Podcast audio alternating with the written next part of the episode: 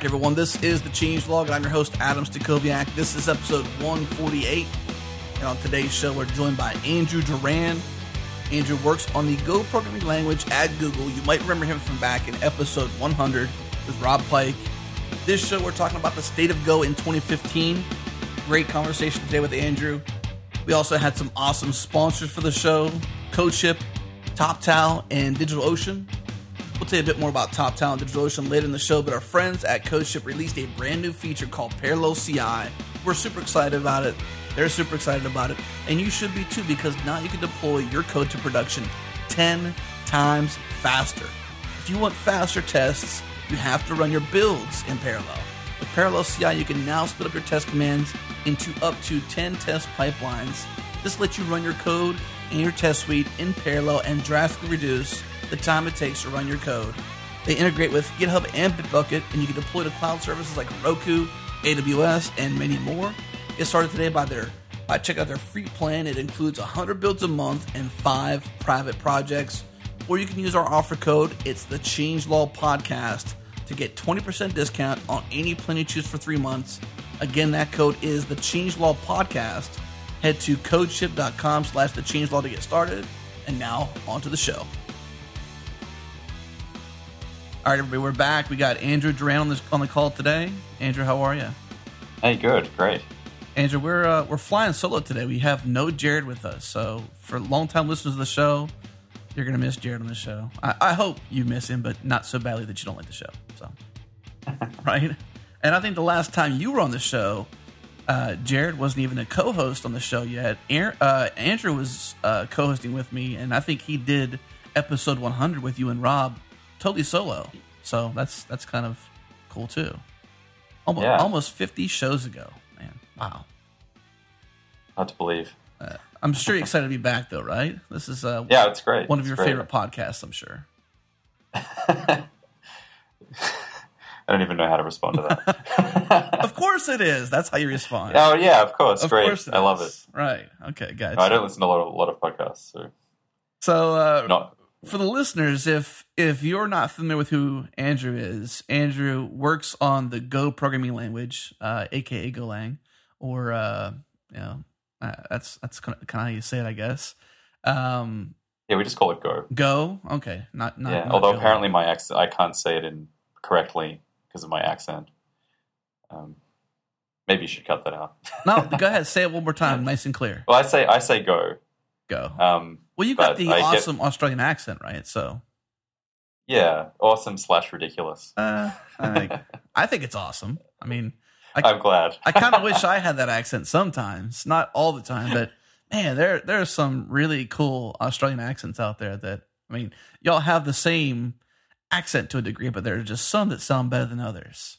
So, I'm a yeah, I'm well, a fan. sometimes people in Australia think that I'm not Australian because I guess I spend a lot of time speaking to international audiences, Uh. so I sort of round out my accent a little bit. Right. But then it just makes me sound weird to everyone. So Gotcha. I don't know whether I'm seeing the benefits or not.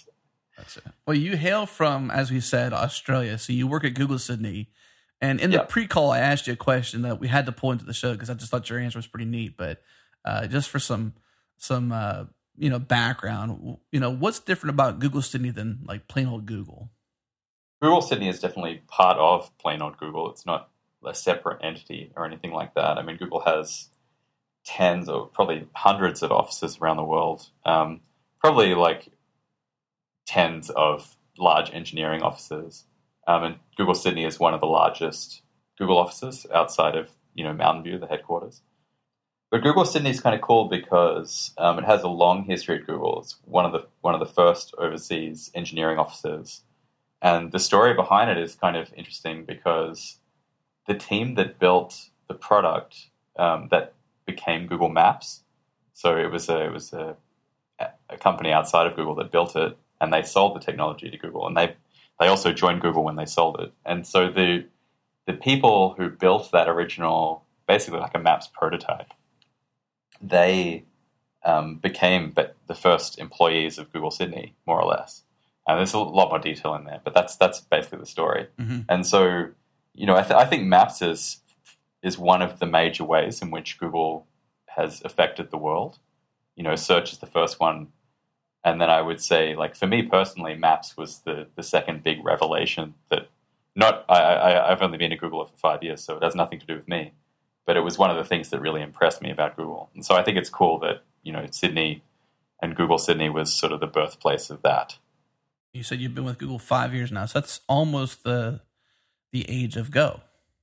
Yeah, well, I joined Google and the Go team a couple of weeks after, um, sorry, a couple of months after Go was released. When so, was that? What month was that? That was I started at the start of February 2010. Okay, and Go was released in November 2009. That's so crazy because that is our birthday. The changelog was born November 19th, 2009. Right. We'll Go with November 10 so we're a little bit older, right. slightly older. and it's yeah. funny because our third show was with Rob Pike. Oh, really? Yeah, our third show.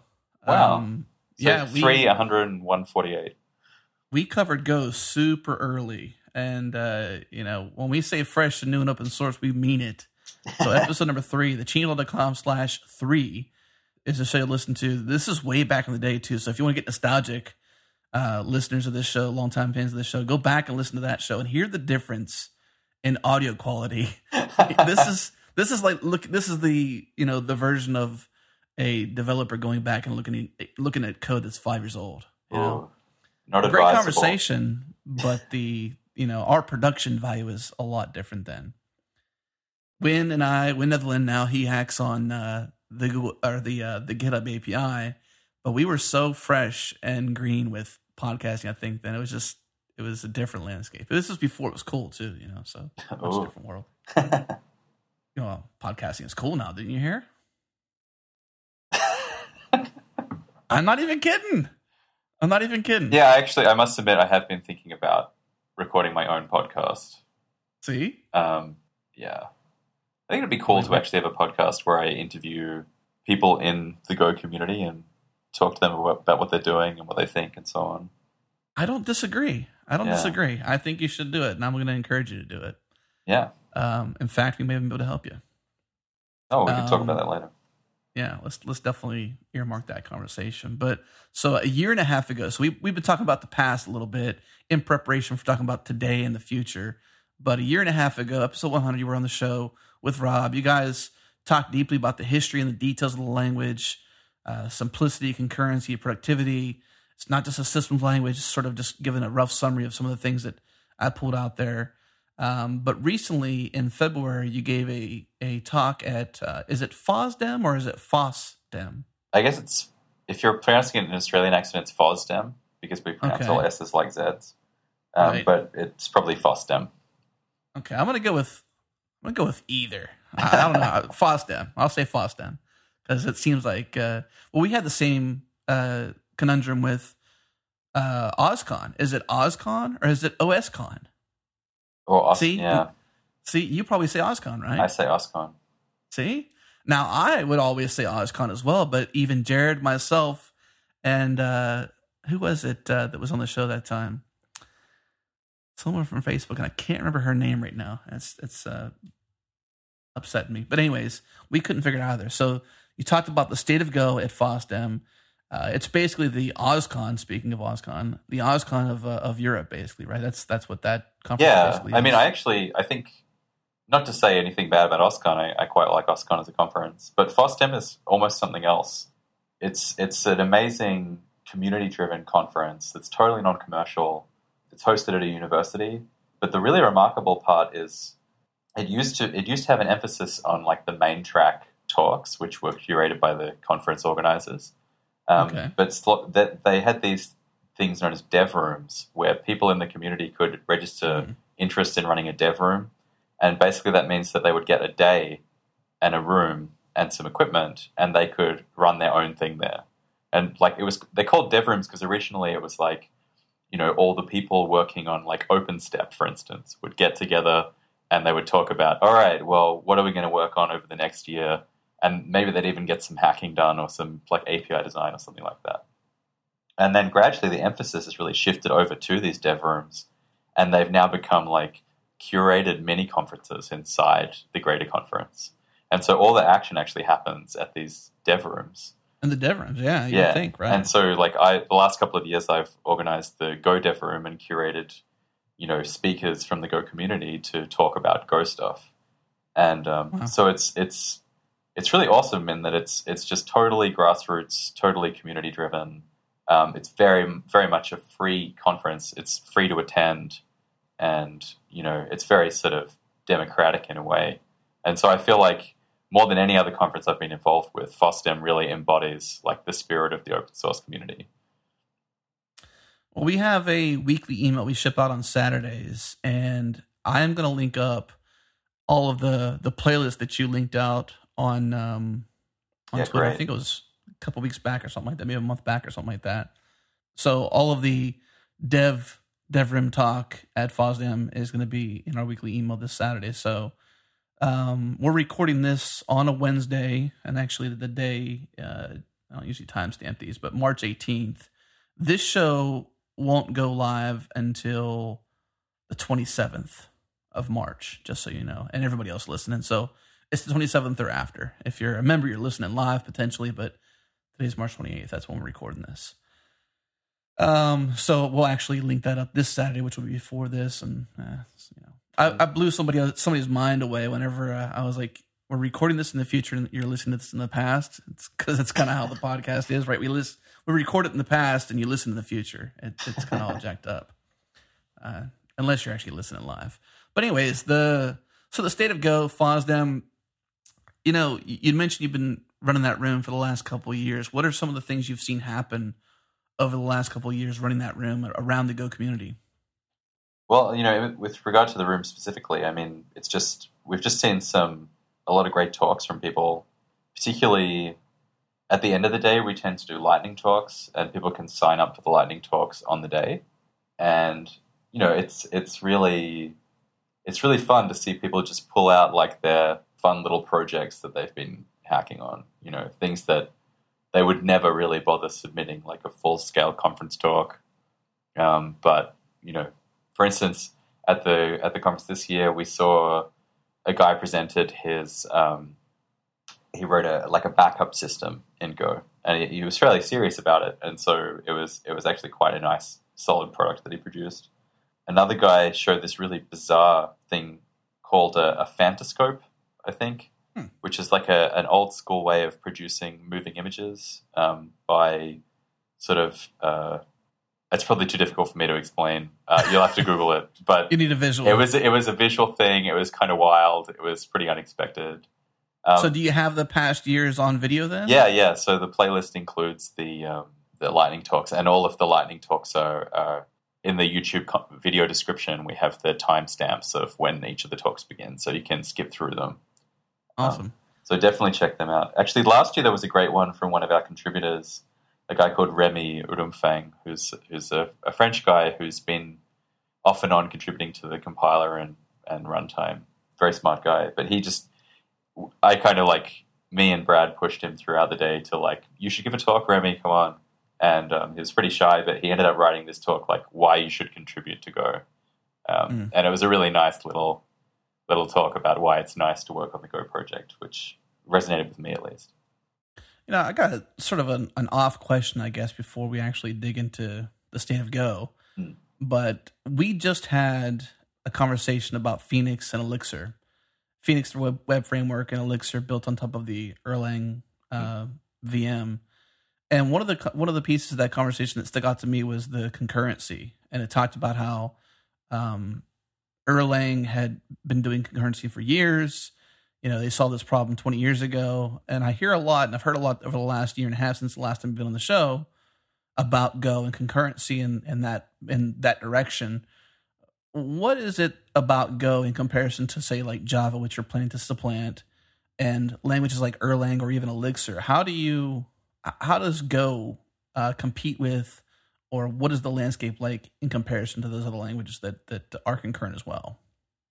There's a there's a lot in that question. It's it's, it's quite a, a deep topic, but I think what Erlang gives you and Elixir as well is this environment in which to build distributed concurrent systems, or maybe concurrent systems, and you know it's very much baked into like every part of working with those languages is you think about concurrency and message passing and so on. At least that's my understanding. I don't have a lot of experience with them. Yeah, Um, but that's that's how I took it as well. yeah, but with Go, um, concurrency is always there. You can always use it, use the concurrency features um, when you want to do something that involves concurrency. So it's that we provide really nice tools for like modeling concurrent processes, but it's it's not uncommon to write Go programs that use no concurrency at all. You know, you don't have to use those tools or think in that mindset if it's not appropriate for what you're doing. Like if you're just if you're writing a tool to open a text file and process a whole bunch of lines and compute something and print the output, you know, you, concurrency is not really appropriate. It's an inherently serial process. Um, so you don't need the tools if they're not there, uh, if, if they're not necessary. But there's that aspect. There's also the aspect that Go is still very much, you know, an imperative programming language. It's not a functional programming language. Um, so it's a lot more familiar to most programmers. And the model in which you're running Go programs is also familiar. You know, you, you write a Go program that runs as a process, and then that process may talk to other processes, but there's no sort of infrastructure to manage those processes or pass messages between them or anything. None of that's baked into the language, unlike Erlang, which is gives you that entire framework for doing that. And so with Go, it's it's very much like you program with concurrency assuming that you're operating inside a single process. And so you know, like if you send a message um, across the channel and it's received by some other goroutine in the process, like you know if you're still executing, then that other goroutine must still be executing. Like if the program hasn't crashed, then the program Yeah. is still running.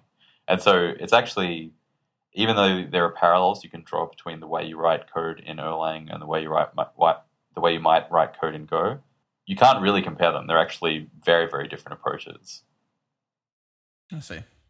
I was, you know, when I was um, on that call, I was thinking, Andrew's gonna be on the show. I, I should talk to him about this because I don't, I, I don't write Erlang code. I don't. We're actually just uh, tinkering with some Elixir stuff as we as we speak. But um, and I've never written much in Go besides maybe some, um, you know, a Hello World. So I'm actually not even a great candidate for asking you the deeper questions. But it always made me wonder about the con- concurrency issues Hmm. um, about that that that topic there, whether or not you know why someone would choose or what kind of applications someone's building that are drastically different that make someone choose Elixir, Erlang, or Go. You know what what kind of choices does that programmer go through Mm. when they're actually building the application? Like what makes them choose the language? And like with, for example, with Ruby, you you know a lot of the times you are building you know systems or for the web and you you're choosing it for the elegance and the readability of the language and the the developer joy of the language and some of those things that come with it you know so what are the reasons why someone chooses go over one of these other languages that have competing feature sets Right. Well, I mean, I the reasons why like I choose Go and I think other people choose Go are a, a lot to do with that sort of programmer joy thing. Um, mm-hmm. You know, very much uh, the overriding sentiment amongst Go users is that Go just kind of gets out of your way and lets you write code. Um, it doesn't really give you the tools to sort of over abstract things, and so you tend to just like write the simple code that does the thing you want to do now, as opposed to you know, dreaming about how you might do, th- like, how you might want to abstract this so you can make it more useful later, which is a, a wonderful, uh, very interesting trap that programmers fall into all the time. So, you know, it kind of resists over engineering a lot. But I think the, the features that it does provide are very well considered and just tend to work in predictable ways.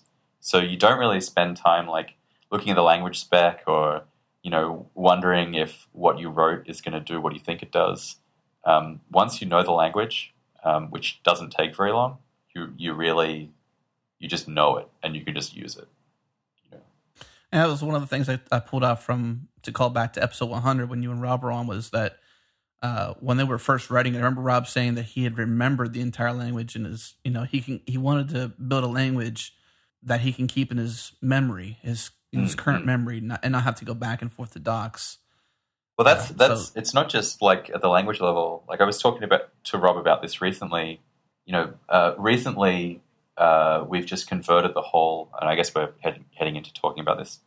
Um, Yeah. We just converted the the tool chain from C to Go. So it was originally written in C, now it's written in Go, and you know, some there have been some criticisms um, from people in the programming community saying, you know, oh, you, the Go people they should have just used LLVM, or they should have, you know, built this on GCC or something like that.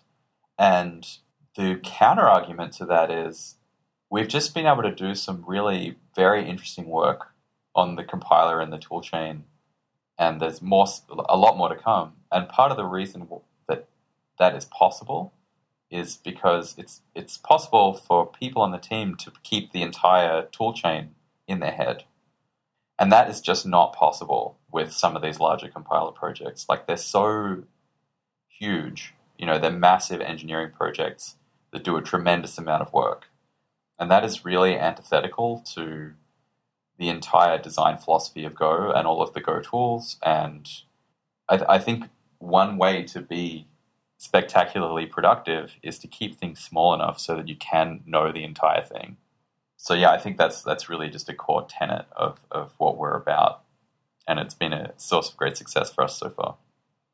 That's certainly a great transition into the larger talk we'll have here in just a second. So, Andrew, I didn't mention this before the call, but I'm going to take a quick break here and do a spot for one of our, our sponsors for this show. So, we'll be back in just a second. We'll talk to Andrew about the state of Go, his talk at FOSDEM, and kind of dive into what we're talking about here, transition to Git, and so much more. So, we'll be back in just a second. TopTal is the best place to work as a freelance software developer. If you're freelancing right now as a software developer and you're looking for a way to work with top clients on projects that are interesting, challenging, and using the technologies you want to use, TopTal might just be the place for you. Working as a freelance software developer with TopTal means that your days of searching for long term, high quality work and getting paid what you're worth will be over. Let's face it, you're an awesome developer and you deserve to be compensated like one. Joining TopTal means you'll have the opportunity to travel the world as an elite engineer. On top of that, TopTal can help provide the software, hardware, and support you need to work effectively no matter where you are in the world. Head to toptal.com slash developers. That's T-O-P-T-A-L dot com slash developers to learn more and tell them the changelog sent you. All right, we're back. The state of Go in 2015. Andrew, you've kind of teed it off before we took that break there. So, um, sorry, I threw you a curveball there too. By the way, I wasn't uh, letting you know I was going to do that. But anyways, so C to go. You know, when I when I read this in your talk, when I now listening to your talk and reading your talk was two different things. But whenever I heard you talk about the prep work for the C to go toolchain conversion, I was like, wow, okay, so they're writing and having gone back and listened to episode 100 just to kind of prep for this call too, to kind of get back into grips with what you and Rob talked about with Andrew uh, on the show before. I was thinking, man, Rob's got to be excited because the the C and C programs he had written 20 years ago can now be ported to Go, and that's not the case. So let's talk about the C to Go toolchain conversion and, and what you actually mean by that. Right. So, you know, originally when Go was first being developed, uh, Ken Thompson wrote the original compiler in C, um, which he was leveraging a lot of the work of and the design of the Plan 9 C compiler, which, uh, you know, is just a standalone C linker and assembler. And it's nicely cross-platform, or at least, yeah, it, it was in its old form. So that was just kind of an expedient way to get started, and it was a system that they already knew, so they built it in C. Um, and then we've just kind of taken that and kept working on it for five years. And, you know, it got to the point where uh, we have more and more people working on it, and it really wasn't an accessible code base at all. I mean, like, Ken is a tremendous programmer, but his code is unlike anyone else's code. And I don't mean that in like a negative way. It's not me being sort of snide about it. It's just his mind actually works in a way that is very unusual. And so, you know, first of all, there's the, the Ken factor, and then there is, you know, the fact that the code had just kind of grown over a long period of time. And, you know, originally it suited us really well because we were developing a new language and making changes to the language. And if we'd written the original compiler in Go, then we would have constantly had to sort of rebootstrap and update the Go compiler written in Go as we changed the Go language. And that would have been, it would have added a lot of friction to making any kinds of language changes. Um, whereas, you know, having it in C, you know, C is a language we understand hasn't changed for a very long time. This is plain C, not C++ you know, we could make changes freely to the language without having to refactor the tool chain at the same time. And so that suited us really well at that stage of the project. Now we have so many more people working on the toolchain. It's it's about time that we use the nice stable language that we spent all this time developing. And so, you know, we made the decision to convert the toolchain into Go. So not to rewrite. Like if we rewrote, we felt like it would just set us back. You know, you, you end up in second system syndrome you end up recreating the same bugs that you've already fixed. We were somewhat hampered by not having a really thorough set of unit tests. Like we have a lot of integration tests, but as a whole, the sort of the, the compiler was was more or less a black box. We had these tests where we put stuff in and saw what came out. So we decided that what we would do is is convert the toolchain from C to Go, and that doesn't mean like by hand. It means we actually, well, Russ Cox wrote a program to convert the C sources into Go. And it meant that work could continue on the C compiler while the, trans, the, tr- the translator was being developed. And when it was time to cut it over, you know, Russ could run the translator and check in all the Go toolchain, the, the toolchain written in Go, and then later delete the toolchain written in C. And so this has actually been a, a really huge um, engineering project in a way. But the end result is like we we now today have the Go compiler written in Go. At the moment, it's slightly slower than the C version because um, some things that you do in C are much more efficient in C than they are in Go, and vice versa. And so we're sort of gradually now we have a very ugly Go program, right? Because it's all written in a C style. And so uh, work is now being done to tidy that up and make it look more like a nice Go program. And Can you talk about that a little bit, where you go from C to Go ugly and then Go pretty? Well, for instance, you know the whole thing when you converted it was just one big package because C just has one uh, namespace, right? That okay. that everyone shares, whereas Go has these individual packages that each have their own namespace, and so you know, when you convert C to Go, you just end up with this one big package with like hundreds or even thousands of names inside it, um, and that's very that's very ugly Go. You know, that's you you would never do that if you were writing Go from scratch. And you know, all of the function names are not really very idiomatic. All the types and so on. You know, in the original Go compiler, there was one big C struct uh, called node that represented like uh, a node in the AST or a node in the generated code, and it, it, was kind of like a multi-purpose type that was used at different parts of the compiler.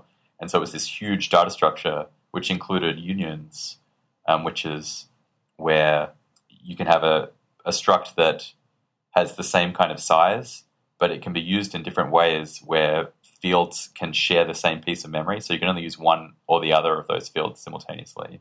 And that's not a feature that Go has at all. And so, like when we converted that node type into Go, we had to like explode out all of those unions, and suddenly the nodes were so much bigger. Mm-hmm. Um, and an interesting issue came up recently where I apologize if I'm getting this a little bit wrong. I just heard it in passing, but in C, you know, you you declare your variables like upfront at the top of your function, and then like reuse them and so on throughout the function. And there were all these uh, functions in the C the C version of the compiler that were very long that had lots and lots of variables, and the number of variables like being used in there was something that you would never see in Go. And so the Go compiler, when it was doing registerization for the function to see like which of those variables should be kept in CPU registers for efficiency, it it just saw, oh my god, there's like hundred variables in this function. I'm not going to registerize anything. And so these kind of like core parts of the compiler wouldn't use registers to, to do any of the work. And so they just became way slower. Whereas the C compiler could handle it fine because it was it was designed to to cope with that. And so it's just interesting. Uh, I think we're going to see a talk probably at GopherCon this year that talks about a lot of this stuff. So that should be that should be a pretty interesting talk.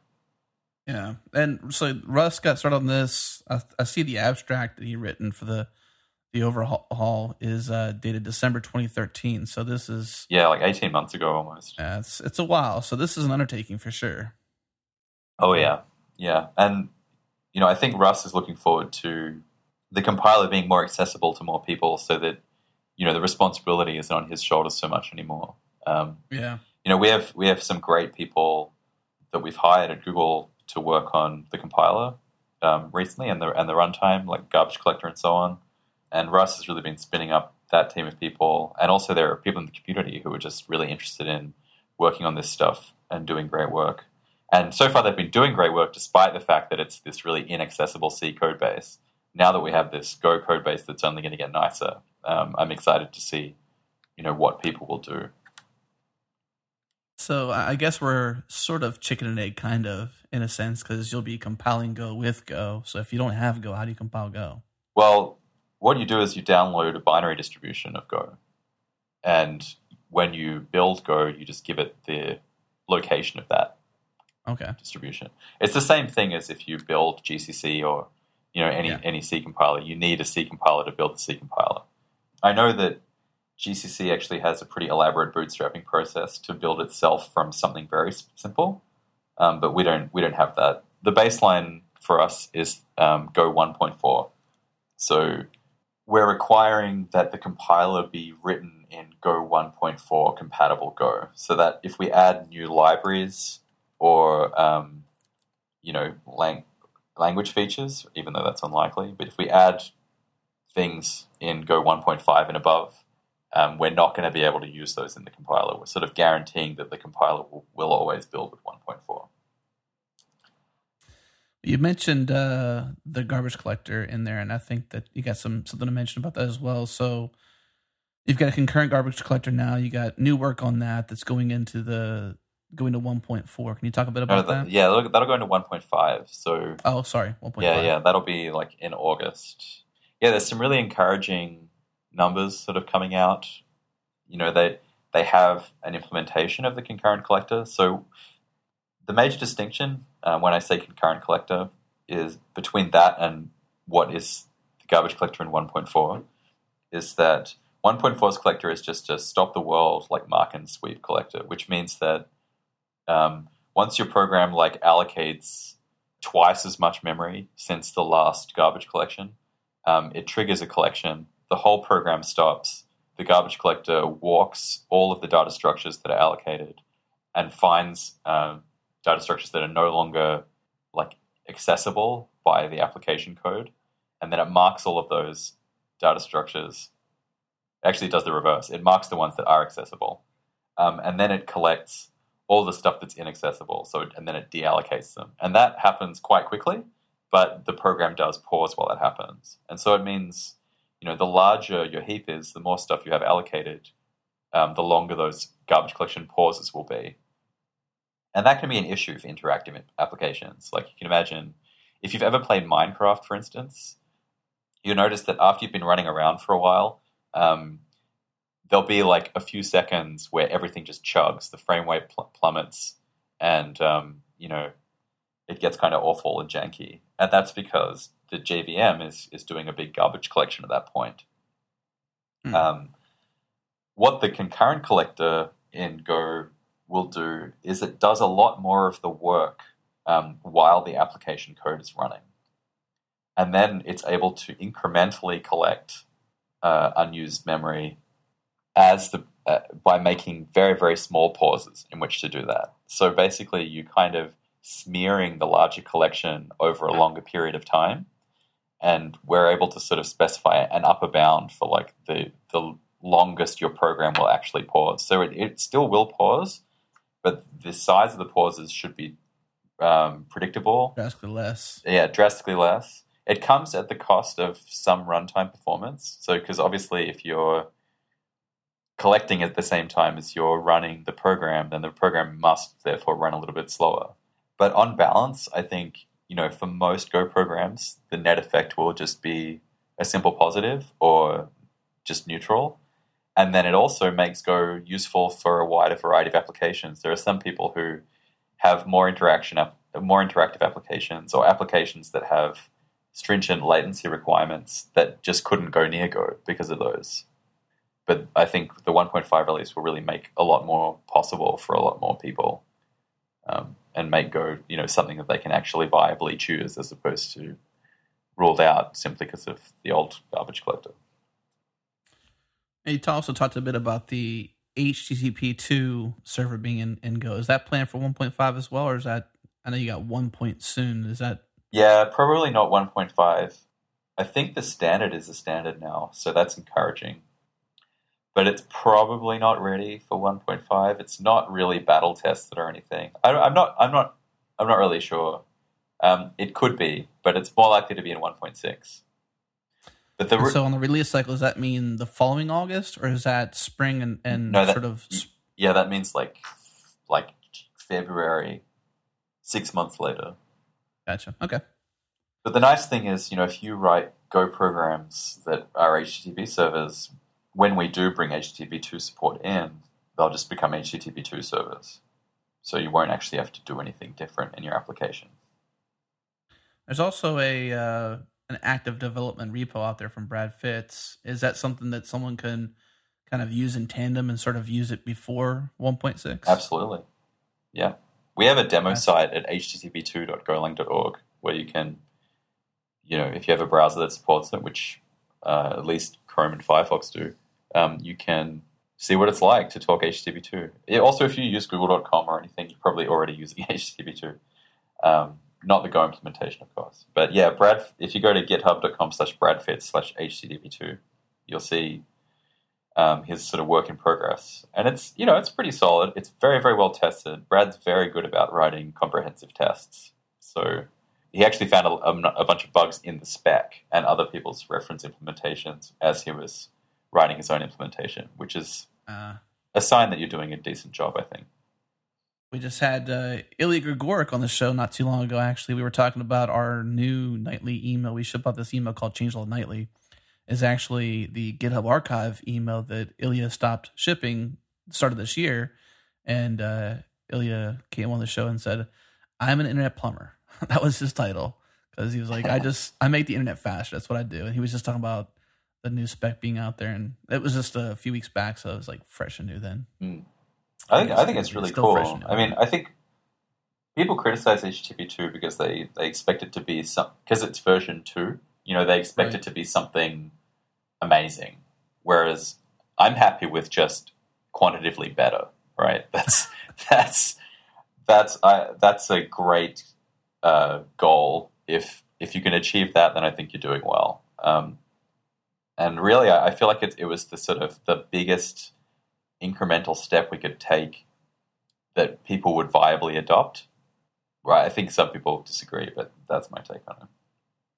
I, I, if you look at the demo site, uh, which I guess you'll link to, um, there's a Go yes. for Tiles demo where you get to see, you know, a whole bunch of images um, loaded concurrently over HTTP versus HTTP2, and you can artificially like add latency to the requests, and um, HTTP2 lets you pipeline like all of those requests simultaneously, and so you can fire off like you know hundred GET requests down one TCP connection, and then get all of the responses back. And the demo is startling, and I think particularly on high latency connections like mobile connections, it will really make the web a lot better.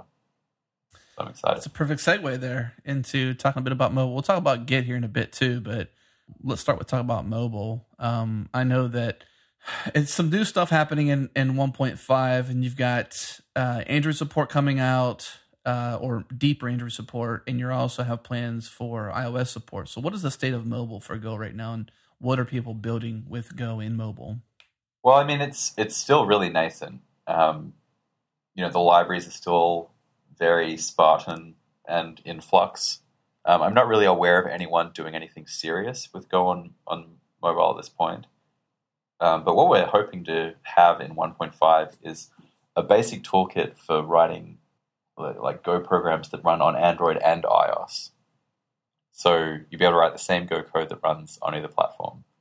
and you know, there's a there's a huge amount of like grunge work involved in making this possible, um, which I've been sort of tangentially involved with.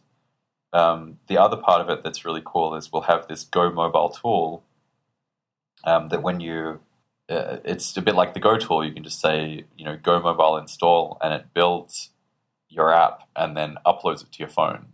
And you know, if you're familiar with either the Android or the iOS tool chains, you know, you you know how painful that can be. Very. And so and so, you know, I personally look forward to the day when I can actually do mobile development because I simply don't have the time to just like get into that and figure it out. You know, it, it would take me way more spare time than I have. But I have all these great ideas about little games I want to build or you know little tools. You know, I would I would be writing lots of programs for my phone that I use all the time, but I just don't have the time to actually learn how to make that work. So Yeah. I'm very excited about that. Is it's it's funny because um, over the weekend, um, or I guess this week too, but over the weekend we had some family in, and just a sort of a side story on on the desire to to do some gaming. I never really thought that I would ever have a desire to build a game, but when I was sitting there with my niece, um, this is not a plug, uh, and they're not paying us to say this, but uh, coolmath-games.com was pretty neat. We went there on our on the on the iPad. We were just sitting there just playing games for you know like an hour or whatever. And i was just thinking like here's this little impressionable kid loving these games and she doesn't realize that you can build these things with html css and javascript and it's pretty you know some css animations and stuff like that. Um, but going a little further to actually build an app part of it you know is what you're talking about. But i never really had that desire to build a game yet. Mm. and that was the moment where i had this moment where i'm like i wish it was a little easier to jump into that or i'd sort of learn that so Well, I mean, maybe even in the web world, like it's insanely complicated to understand HTML, CSS, and JavaScript. You know, we've a lot of us have grown up in this environment, and so we've kind of learned all we've wrote learned all of the stuff we need to know to be productive in that environment. Yeah. Um, I spent a lot of time as a web developer, you know, before I was at Google, and I think it's it's astounding, really, the complexity that we put up with. And so, you know, one of the things I'm excited about this this go on Android and iOS stuff is we'll have these simple toolkits for doing stuff like putting images and text on the screen, moving them around, animating them, handling user input, handling audio, and it would be a nice little environment that just works, right? And I know there are similar projects in other languages and so on. Go's the language I like using, so obviously this appeals of to course me. right? But um, you got to take what's happening elsewhere and bring it into your camp. That's how it works. Yeah, let's take a quick break and hear from one of our sponsors. When we come back we're going to dive deep into go's transition to git from mercurial uh, kind of hear about the details behind that. A lot of a lot of details shared and i got some questions for you there andrew. So let's take a break. We'll be right back and we'll, we'll, we'll go through that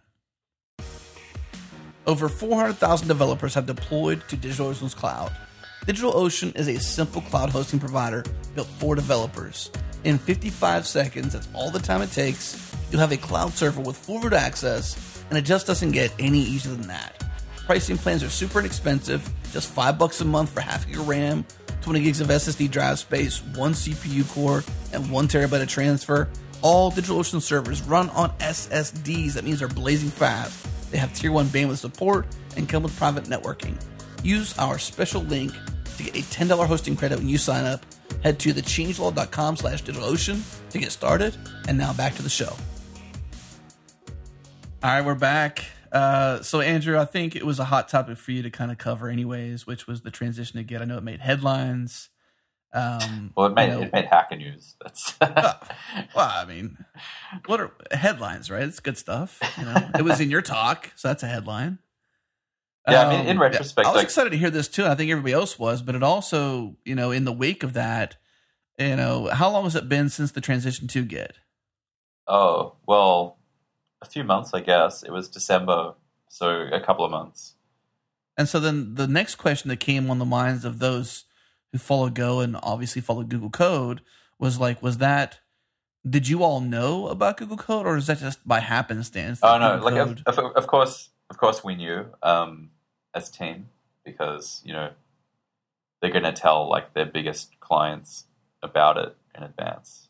But you know, like in a way, um, our transition to GitHub was was kind of part of their preparing um, this automated migration tool um, that they've now given everyone access to. So you know that for, if you don't know they shut down Google Code, and now there's this one-click tool for um, migrating your project from Google Code to GitHub, which you know it's pretty nice. It works pretty well. that's awesome. Yeah, I mean, yeah, and and the team were really adamant that they didn't want to announce the deprecation of Google Code until they had the plan totally worked out. They had a tool that worked. You know that they were able to make the the process as painless as possible, and so we wanted to make the jump to coincide with the very beginning of our development cycle. So our our uh, release was for the first of December or the start of December, and um, we really wanted to make the cutover directly after that. And so, yeah, we we did make the transition, sort of motivated by the impending shutdown of Google Code. But really, I think all the reasons that we gave at the time were genuine. Like there are a lot of good things about making the switch to Git and GitHub and Gerrit. Uh, but yeah, if, if it wasn't going, if Google Code wasn't going away, maybe we wouldn't have done it. I mean, it was a tremendous amount of work, and you know, nobody wants to do busy work. That's what I'm curious Yeah. of because you got some pros and cons in your list here that you talked about in your talk. But uh, as I was listening, I'm like, there's something deeper into that story there. And obviously, we know now that Google Code is sunsetted, so there had to have been some reason there. So tell, you, you kind of throw a nugget in there of whether or not you may or may not have transitioned if Google Code didn't move away. Oh well, it's no, it's just that you know I spent like two months of my life dealing with this problem of trying to seamlessly migrate all of our stuff from one service to another, and it's not something that I would have chosen to do. Like if I had an option not It's like to. torture, right? Well, it's I mean it's just it's just work that I that I could have not done, and Right. I, don't- I like I don't I feel like we're in a we're definitely in a better place now.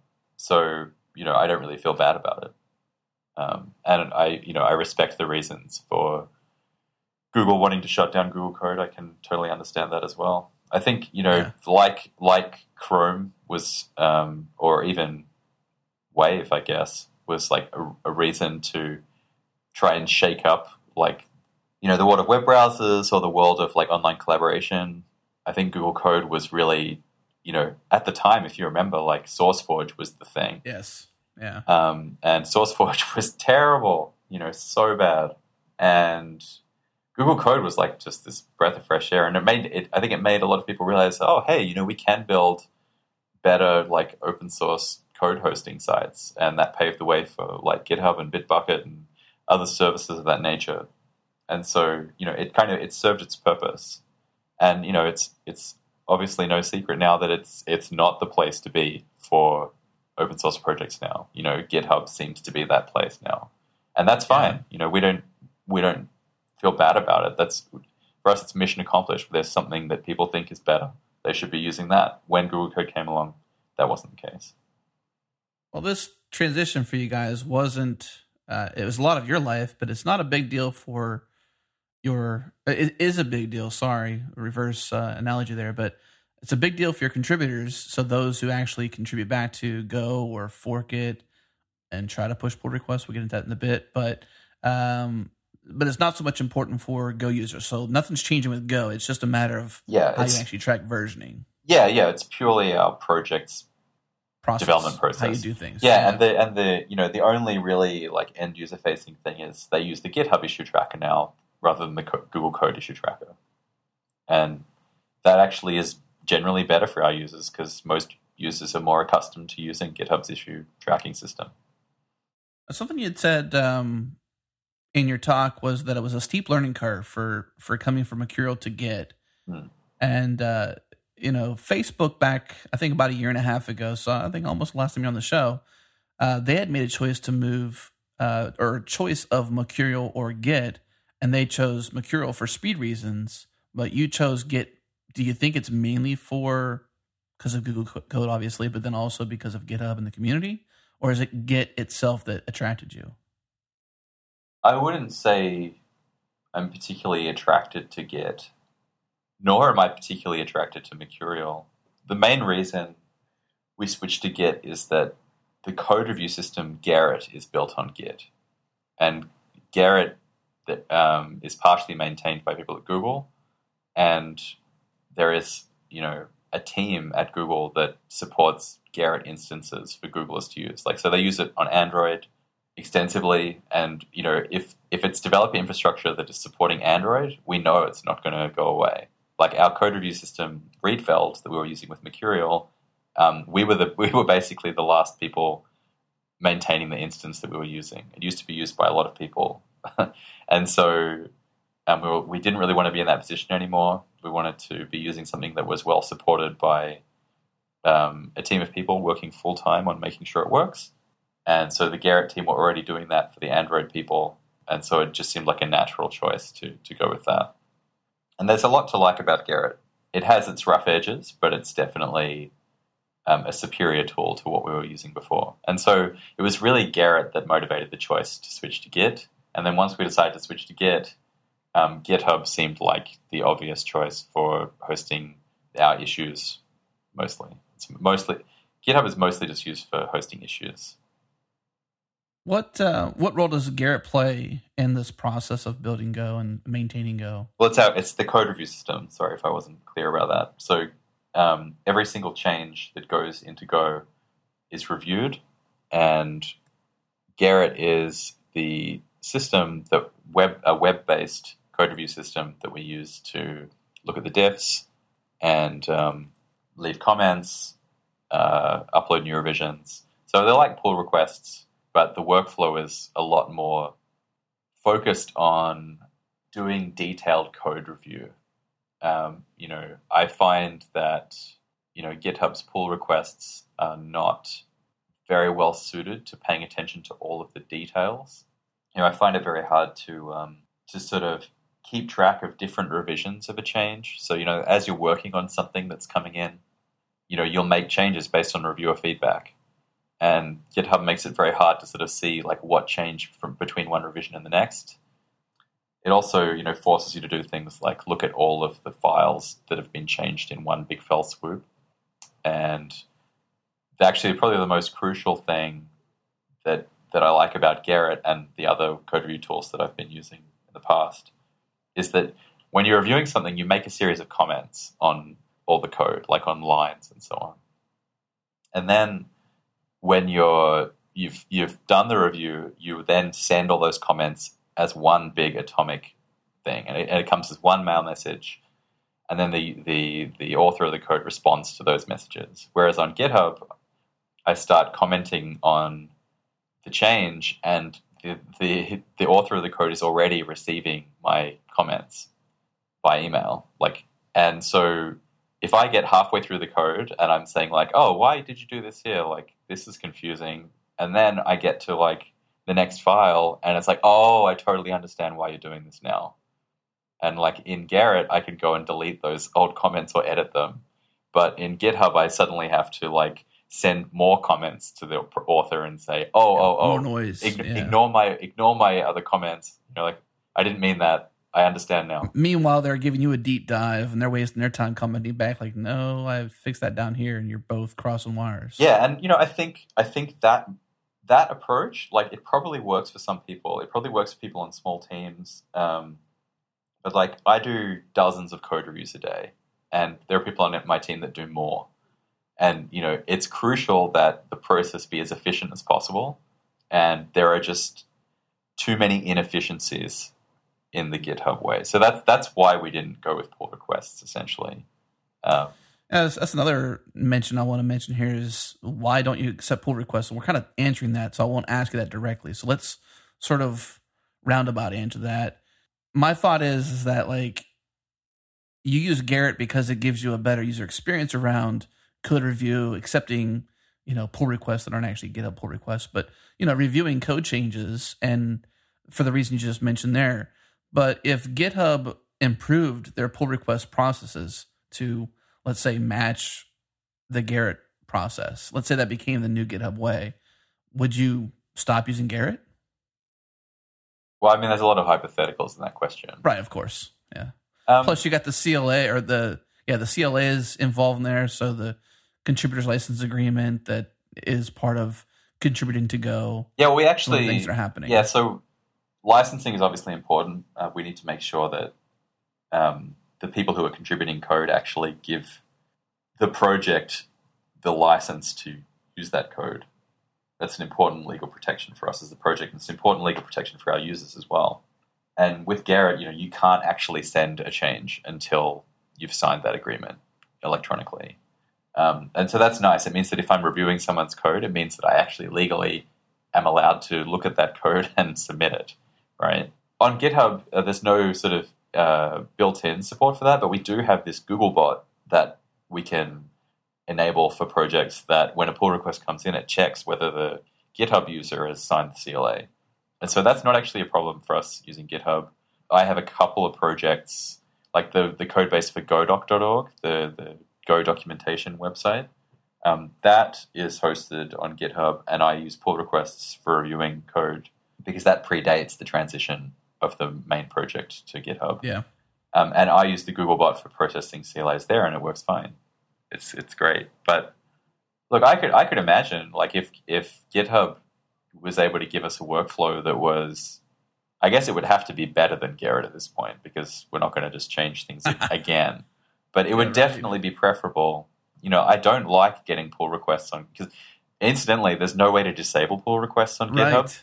So like, um, you can't opt out. you can't opt out, and I, I don't like having a contributor send a pull request and me having to say, I'm sorry, we don't take pull requests.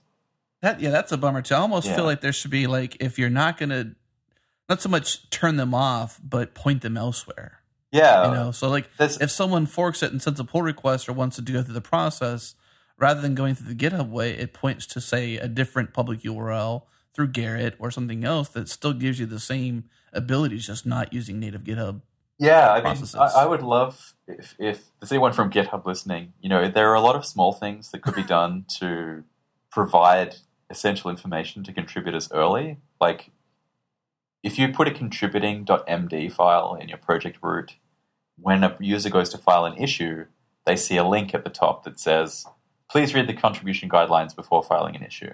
And that's that's nice. I would actually prefer it if they just showed the contributing file, you know, on the on the issue filing page because our contributing file is very simple, but it says like for instance, if you're filing an issue report, please tell us these essential pieces of information. And you know, on Google Code, we actually had a template. You know, it would say what version of Go are you running, what platform are you running on, what did you see, what did you expect to see, you know, what did you do. There's kind of like these five essential questions, um, and not having that template in the issue tracker means we get less informative bug reports, and they require more handling and more follow up, which means that they're less likely to get addressed. Uh, and with the pull request thing, as far as I'm aware, the, the contributor doesn't get shown that, that link to the contributing doc when you create a pull request. And you know the essential line in that doc is we don't take pull requests. Here's the contribution process. And so, you know, I feel like if GitHub would just surface that contributing file more readily in these processes, we could really, uh, you know, reduce the double handling that happens with a lot of these issues and reduce frustration. Because I think, you know, our contributors they want to contribute in the way that works for the project. You know, um, nobody wants to be doing the wrong thing. Um, and, but I think it's frustrating and you know upsetting to people when they think they're doing the right thing by sending a pull request, and then they're told, "Sorry, that's that's not the way we do things," and they can't be faulted for not knowing that. But at the same No. time, like you know, I get tired of of telling people the same thing like every every day or two.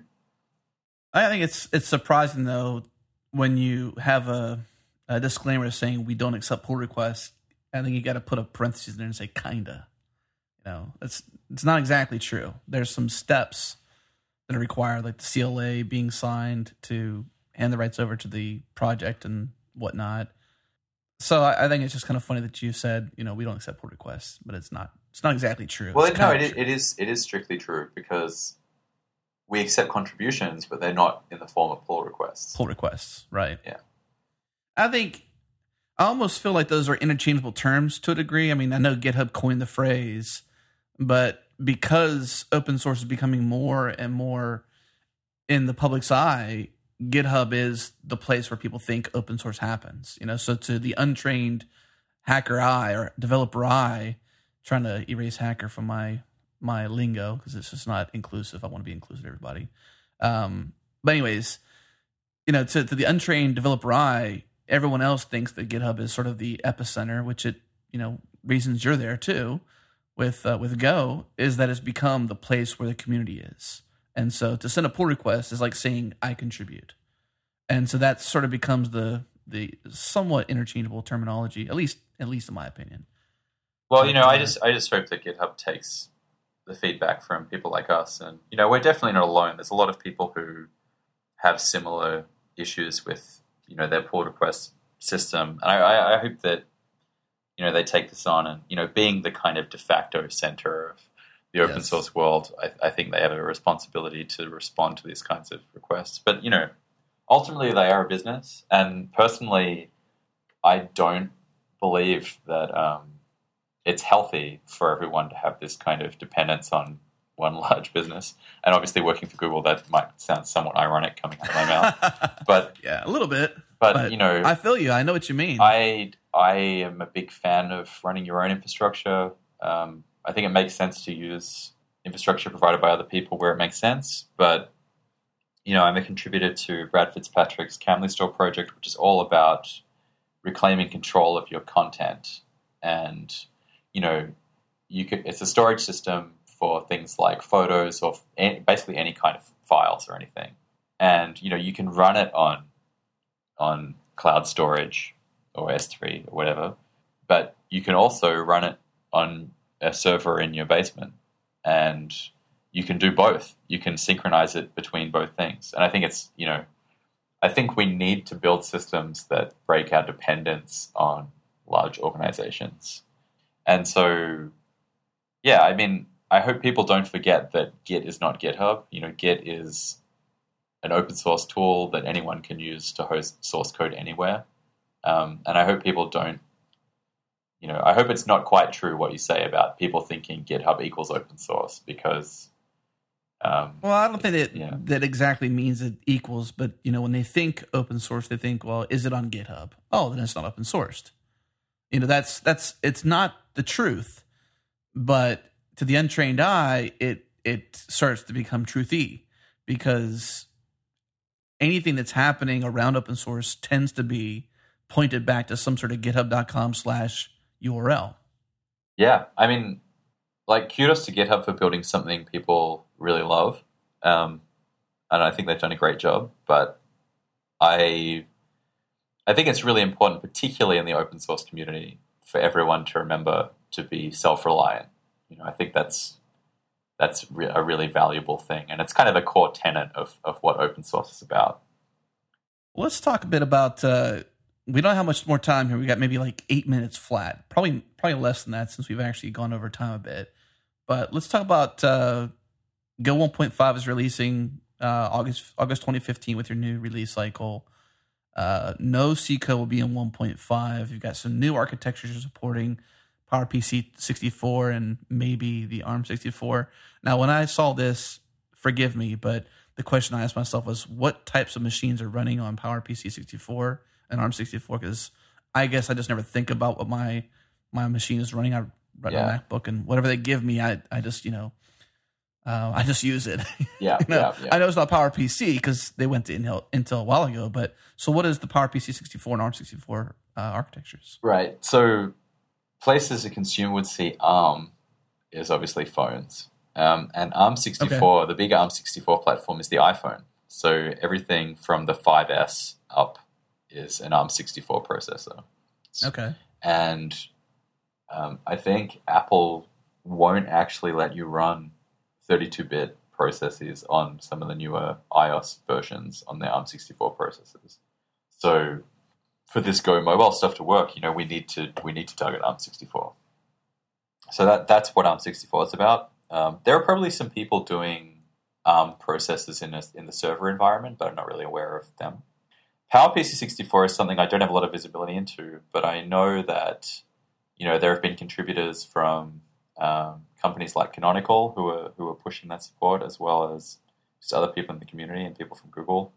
You know, PowerPC is is an IBM um, processor architecture, and um, so I think the uh, PowerPC 64 machines are very very high spec multi-core server machines, and so the kind of kind of processes that you you wouldn't have much to do with as like an average developer.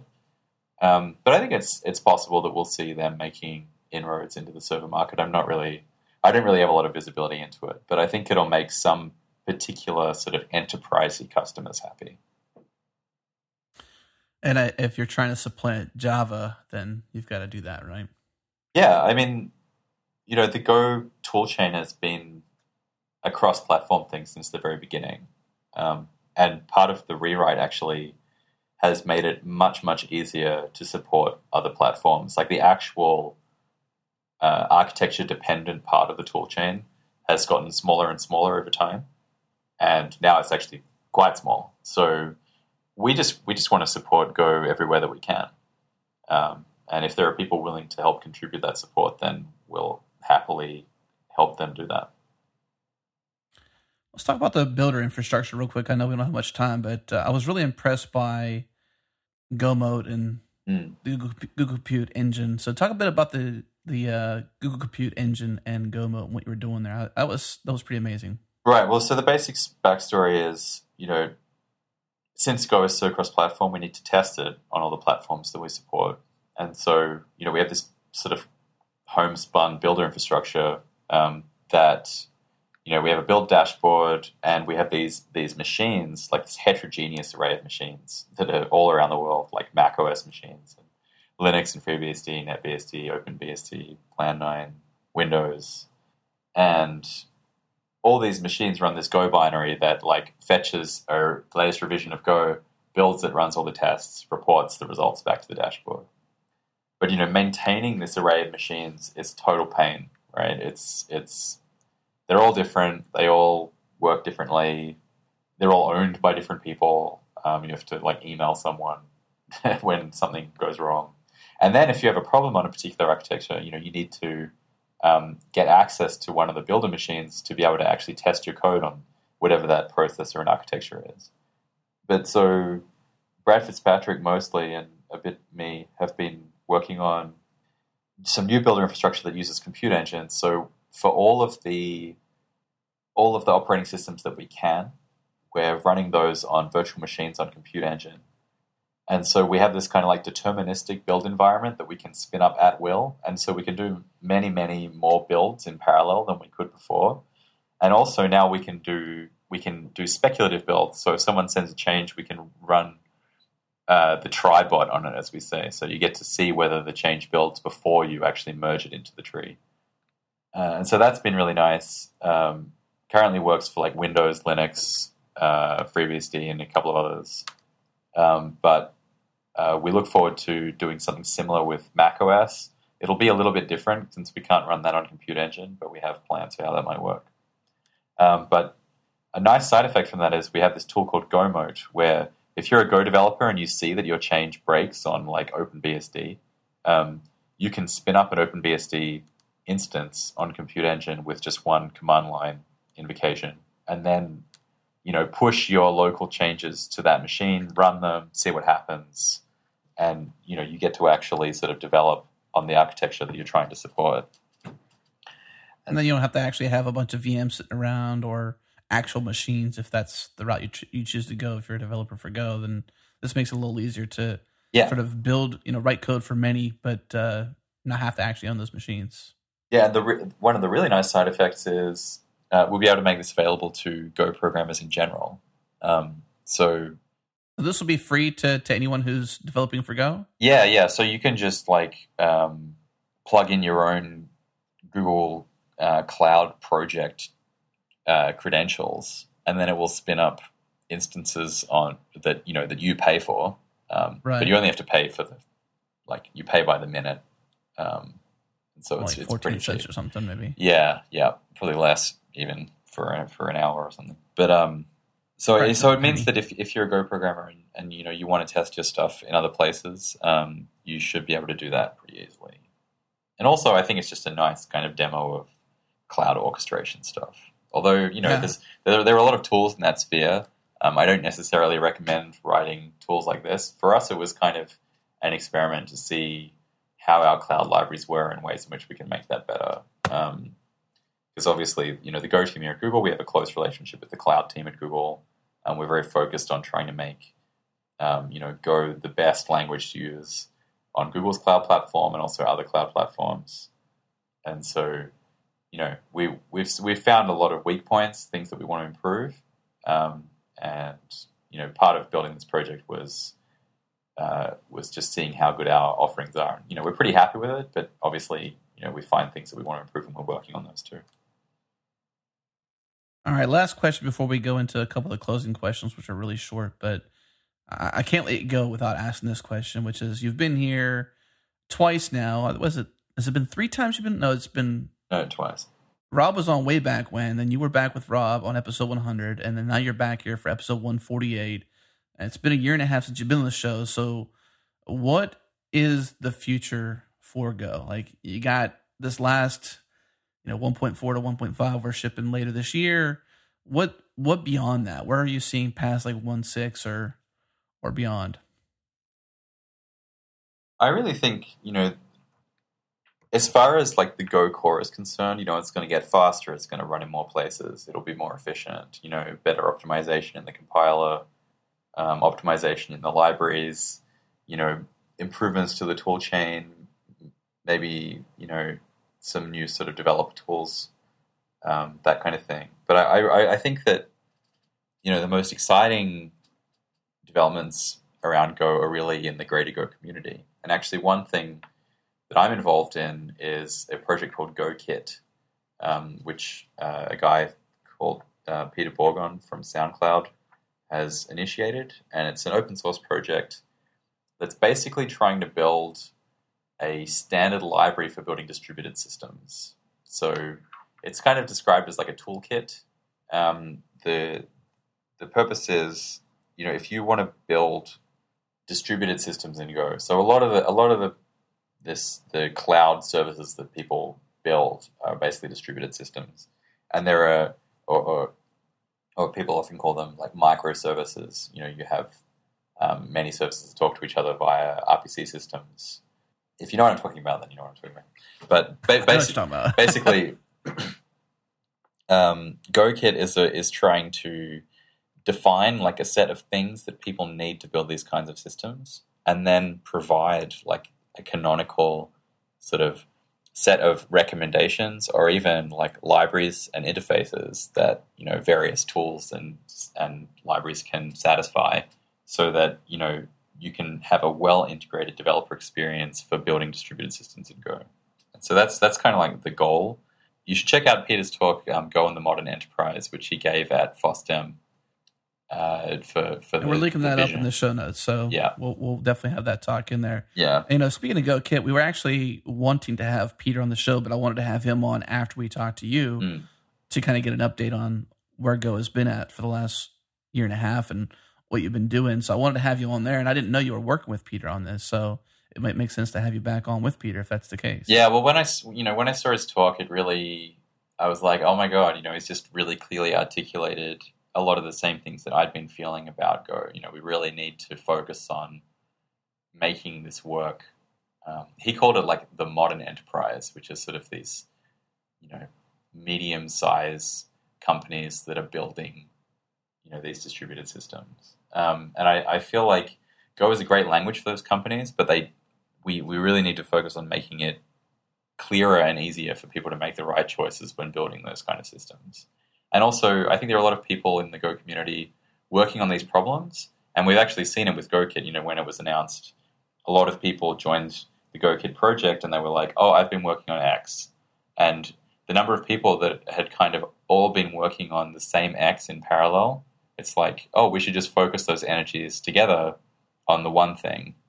And so, you know, there's an RFC process in GoKit where you know we take we take um, comments from everyone and um, try and arrive at some kind of consensus. And so I'm, I'm really excited um, for how this is going to turn out. I, th- I think it's really promising. Um, Peter's a really sharp guy. I really appreciate his his sort of thoughtfulness and also his taste. I think his his taste aligns very much with the the taste of the Go project and and sort of what that's all about. So I, I feel like that element of Go's community is sort of in good hands with him and that project. And so yeah, I've been I've been trying to to contribute. I wrote a a uh, API stability policy, um, which is sort of centered around sort of versioning package management side of things. But um, I, I, think you I think you should definitely get Peter on the show and talk to him because he's uh, always interesting to listen to. Hmm. We definitely do. I know we cover that in uh, in our weekly email. I'm not sure which one, but we share so much stuff in Changelog Weekly that it's just hard to even remember what we shared when. But I know we covered GoKit because I was pretty impressed with that, and especially knowing knowing that I wanted to have this conversation with you and sort of ask you that same question, which is, you know, what can programmers anticipate for? You know, he coined it pretty well, which is the modern enterprise, but the workplace. You know, so if you're anticipating to supplant Java and those kinds of, you know, those kinds of projects in enterprise now, and Go is going to take over that, then uh, you know, GoKit makes sense mm. totally. Mm. All right. Well, we'll definitely. Would you be interested in coming back on the show to with Peter, or is that something I should have Peter come on his own? I guess you should ask him. I, I, would be more than happy to, though. Gotcha. Um, okay, so let's let's close out the show then. I got a couple questions for you to close out the show. Some that are uh, typical that we like to ask, and then uh, that's that's how it goes. But um, one of our favorites, and it certainly helps. So you can kind of answer this as deep as you like to it's kind of one part, which is how can someone step into the Go project? Either it's learning Go, or it's contributing back to Go, or supporting the efforts that you you're doing and the rest of the team's doing. Although they may not be Google employees, but how can one be uh, an open source contributor? So, what's a good way for someone to step into Go? Where are some needs in the Go community right now that people can step into? I really, my general recommendation when I'm asked this question is just to you know, solve problems that matter to you and then share those solutions. Because programming language is, is way at the bottom of the stack. And so everything that happens above there in that language helps that language. And so, you know, if you want to sort of get involved with Go, you just need to start using it and then, you know, sharing what you've learned or what you've made. Um, and, and that just helps everyone. All right, that's a good. That's definitely a good answer. And I, you know, I actually I kind of lied. It's two more questions, but one's really easy for you. Um, this one maybe not so much, but definitely a good answer. I'm hoping from you, which is, uh, you know, what's on your open source radar? I can imagine that Go is completely your radar, but let's, you know, whichever direction you want to go. But if you had a weekend clear and you didn't have anything planned, and you were like, I'm going to hack on something what would it be? Would it be Go or would it no, be something it, else around Go? There's a project that I've been working on for an embarrassingly long time that I've been neglecting lately, um, which is called Sigourney. It's a it's an audio synthesizer. Uh, yeah, it's it's it's a modular synthesizer. So you know, you you the, it's similar to environments like uh, Max MSP or Pure Data that that people may have used. Um, but basically, I have a, a actual physical modular synthesizer, which is a you you have various modules that like produce waveforms and then filter them and then you know multiply them and so on. And you connect the modules with patch cables, like, like actual physical patch cables, and then it makes sounds that some people might describe as music. And um, you know, I wanted something similar because I travel a lot. I wanted something similar for when I'm traveling around, and I also wanted to learn about digital signal processing. And so I started sort of building this thing from first principles, made a lot of progress pretty quickly, um, but then I've kind of stalled on it. So definitely, if I had some free time and probably more importantly, some like free space in my brain to think, um, I would I would probably hack on that. Kind of reminds me a little bit of this thing we covered uh, a while ago, which has probably changed its name since, but um, I think it, I think it pronounced it Kieval host, K I E V Uh, yeah, K I E V L L host. If that rings a bell to Haven't you. heard of it. No. Yeah, it's like a you know digital audio uh, workstation kind of thing, and it does similar stuff where you connect different things and patch things together. It's uh, it's pretty cool. Yeah, there's a lot of Uh, amazing work being done in like the electronic music making uh, world. You know, there's a it's a huge cottage industry. People making both hardware and software, so it's really exciting time to be doing that kind of thing. And you know, uh, I might gazump your last question now, if I recall correctly. Like, what would I be doing if I wasn't working on Go? Um, Yeah, and the answer is, you know, I would definitely be working in in audio hardware and software. So speaking of audio, um, you would like to hack on that if you weren't working on Go. What's one of your favorite podcasts you want to mention here on the show? Um, so yeah, my friends Mike Bernstein or MRB and um, Aaron Quint, um, they do a podcast called Beats, Rye, and Types, and it's about music, uh, like food and drinks, and uh, programming languages and programming in general. And um, yeah, they're just a couple of like, couple of guys from you know the East Coast of the states. I feel a great affinity to them as as people. So like listening to them talk about all these topics that I'm very interested in is uh, is always entertaining. Absolutely. I got uh, obviously I have a, a bug for audio, so and you mentioned that you might want to do a podcast. So if you're a listener and you were you know stuck on that, give him a give Andrew a props on Twitter or Yeah, something. you- I don't know. If people think that I should do a podcast, you should tell me, and that'll make it more likely. I started doing these screencasts with Brad Fitzpatrick called "Hacking with Andrew and Brad," um, and that arose because you know I thought, you know what, I should I should stream some programming sessions, and you know, people like the response on Twitter was overwhelming. They were like, hey, you know, yeah, I'd watch that. That'd be great. And so you know, Brad and eventually Brad and I got together, did one, got some great feedback and then we just did a second one not that long ago, and we're looking forward to doing another one soon. Is there a list of those somewhere? Because I'll link it up on the show notes if there is. Yeah, if you go to youtube.com slash go coding, Okay. um, there's a there's a, a playlist of those two videos, which obviously we'll add more to when we make them. Nice. All right, we'll link this up in the show notes for sure. Well, I know that I've taken you much longer than I expected. As a matter of fact, my clock says we're 29, 29 minutes overtime. So thank you for not getting angry. And if you're a listener and you're still listening right now, thank you for listening all the way to the end. It's kind of hard sometimes, though, when you come into a conversation that's about the state of Go and, and there's a lot to talk about. We did have a little bit longer intro than I thought we would have, but you know, hey, that's that's how it works out sometimes. And I'm just glad you're a good sport with it and you're not upset. But you are Oh, almost yeah. getting kicked out of the room, so I'm happy, always happy to talk about that. all right, Andrew. Well, let's uh, let's say goodbye to everybody, and thanks for coming on the show today, man. I appreciate it. Yeah, thanks for having me. Bye, Andrew.